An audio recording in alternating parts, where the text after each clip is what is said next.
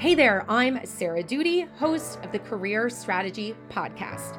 Many professionals are seeking more impact, flexibility, growth, and let's face it, getting paid what they're worth. But how do you unlock this in your career? It starts with strategy. I'm taking you behind the scenes of what's working for my career coaching clients. You'll hear strategies and actionable, yet sometimes against the grain, advice for how you can be the CEO of your career and stop dreading Mondays. Ready to level up your career? Let's get after it. Welcome back to another episode of the Career Strategy Podcast. And today we are kicking off a series about the job search. So, for the next four or five episodes, everything's going to be focused on various components of your job search. So, today we'll be talking about the number one thing you need to do before you ever apply to a job. And then in the following weeks, we'll cover topics such as why you need to prioritize people over platforms in your job search why you should absolutely not play the numbers game in your job search, how you can research the company and its culture and its vibe before you ever even waste time applying, and then how to deal with rejection in your job search, which let's face it, is an inevitable part of the process. All right, so if you have friends or family or you yourself are in the middle of a job search, this would be a great time to tell them to check out these episodes. Make sure they subscribe or follow us so they don't miss any of these episodes over the next couple of weeks. All right, so what is the number one thing you need to do before you apply for a job? What this is, is you need to create something that I call your career value criteria, or CVC as I might refer to it. Now, what the heck is your career value criteria? Well, it means a list of deal breakers along with some nice to haves that relate to what you're looking for in your next job. Now, we're going to get into the details of what this means, but let's take a step back and understand why this is so important, why it is so critical that you are very, very focused and intentional about identifying what you want in your next job, the next company you work at. Oftentimes in their job search, a lot of people just honestly are kind of in panic mode, first of all. As a result, they're not thinking about things like, what do I need in terms of company culture, you know, beyond job title and salary?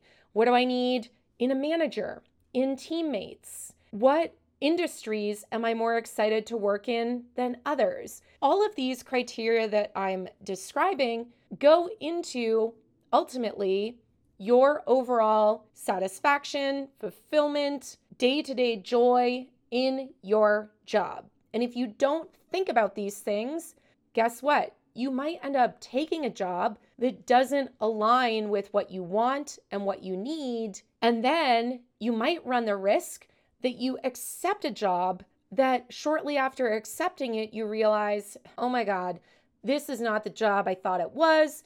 This is not the culture I want to be a part of. This is not the type of company I want to be at. It's funny, just the other day, one of my friends was telling me about one of her friends, and this happened to them. And my heart just went out to her because I thought, man, if she had only taken the time to identify these things maybe she would not have accepted that job. Maybe she would not have even applied to that job to begin with. She would have had these criteria or guardrails to kind of help guide her in her job search and then kind of serve as a gut check for that ultimate decision of do I accept this job? When people like the friend of my friend get into situations like this, it's very easy to feel trapped, right?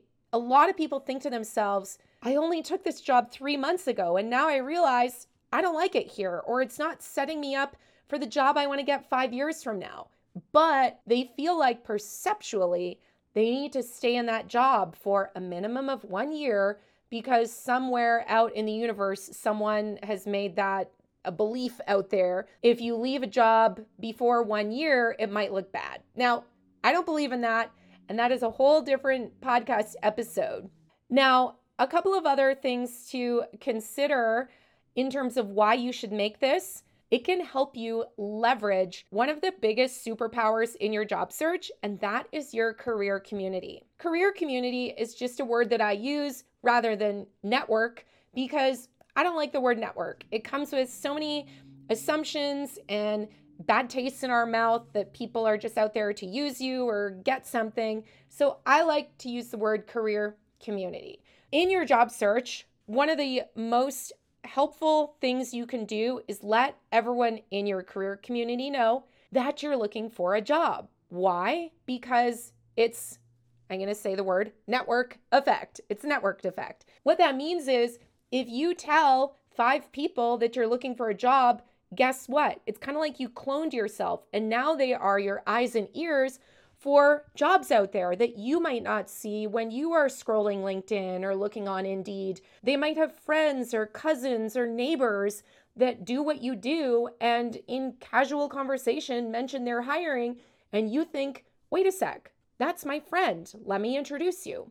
But the thing is, this can't happen if you're not specific with telling people what you're looking for. So let's take a totally different example outside of job searching.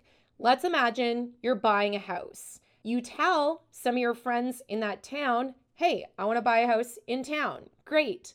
If you're not specific about the type of house you're interested in, guess what?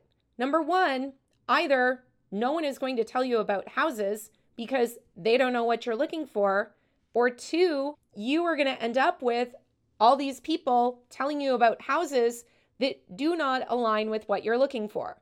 So instead of saying, "Hey guys, I'm looking for a house. Let me know if anything, you know, is out there that you see and you think it might interest me." Instead, you have to be specific. And instead you would say, "Hey guys, I'm looking for a house in this neighborhood. It's got a minimum of 3 bedrooms, 2 bathrooms. It's a condo or a townhouse, not a real house because I don't want to do yard work, and should be walking distance for coffee shops and restaurants and grocery stores, something like that. Do you see how that's a lot more specific than just, hey guys, let me know if you see any houses that are on the market? By being that specific, you are far more likely to have those people send you more relevant houses for your job search. And that's going to save you time saves them time as well. The exact same thing applies to your job search, right? If you just post on LinkedIn or tell your friends, hey guys, I'm open to work, let me know if you find something. Well, guess what? Either no one's going to tell you about jobs, or you will receive so many irrelevant referrals to jobs that you're just going to be like spending half of your day going through all these referrals and messages in your email and LinkedIn. This is why we need to create this career value criteria. Now, let's get into what would go in it, right? What things should you be thinking about? So, beyond job title and salary, of course, here are the things we need to think about. We need to think about team size, company size, company industry, even things like do you want it to be a private company, a public company, a nonprofit? Do you want to work in government? Do you want to work at a company that is more business to business in nature or more consumer focused? Industry, are you really excited about healthcare, but you never want to work in travel or something like that? Think about those types of things when it comes to the company. Culture is another one, right? So, when it comes to culture, you could think about things like is the company super mission driven? Are they very scrappy in nature? Are they very buttoned up in nature? All of those things that kind of create a company culture. You could also think about opportunities for professional growth and development, even as granular as how much does this company invest in their people? Do they have professional development budgets? What are those budgets? And then other things you could think about travel. How frequently do you have to travel? Is it remote? Is it in person? Is it hybrid?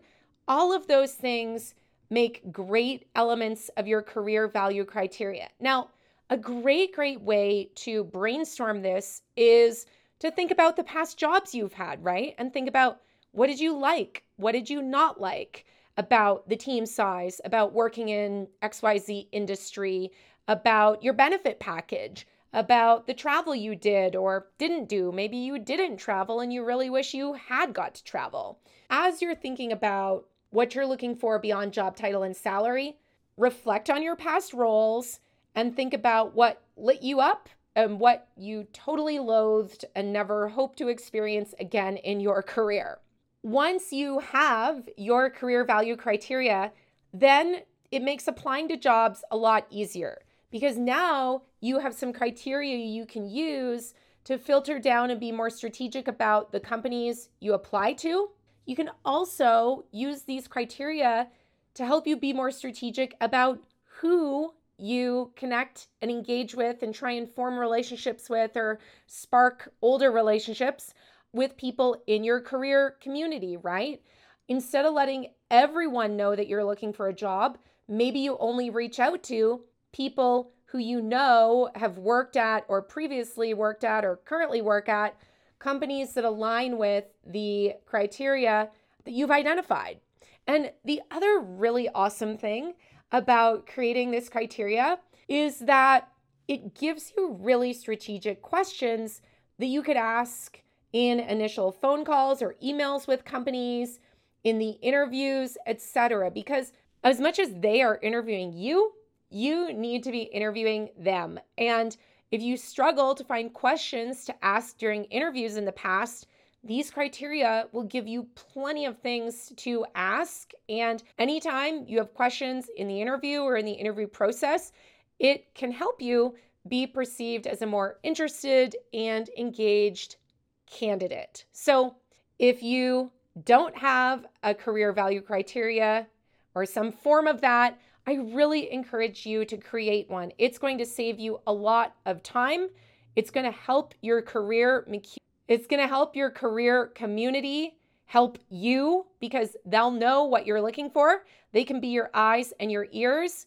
Will help you in your interviews and it will ultimately help increase the chances that you end up at a job that will be fulfilling not just from a job title and salary perspective, but in all the other elements that contribute to your fulfillment, professional development, happiness, contentment, in your day to day job where we all spend so many hours every single week. All right. If you enjoyed this episode and if you found it helpful, I would love for you to share it with someone that you know. And I'd love to know too. Feel free to send me a message on social media and let me know if you have other things that you think about when you are applying to jobs that maybe I didn't think of. Thanks for listening to the Career Strategy Podcast. Make sure to follow me, Sarah Doody, on Twitter, Instagram, YouTube, or LinkedIn. If anything in today's episode resonated with you, I'd love to hear about it. Tag me on social media or send me a DM. And lastly, if you found this episode helpful, I'd really appreciate it if you could share it with a friend or give us a quick rating on Spotify or review on Apple Podcasts. Catch you later.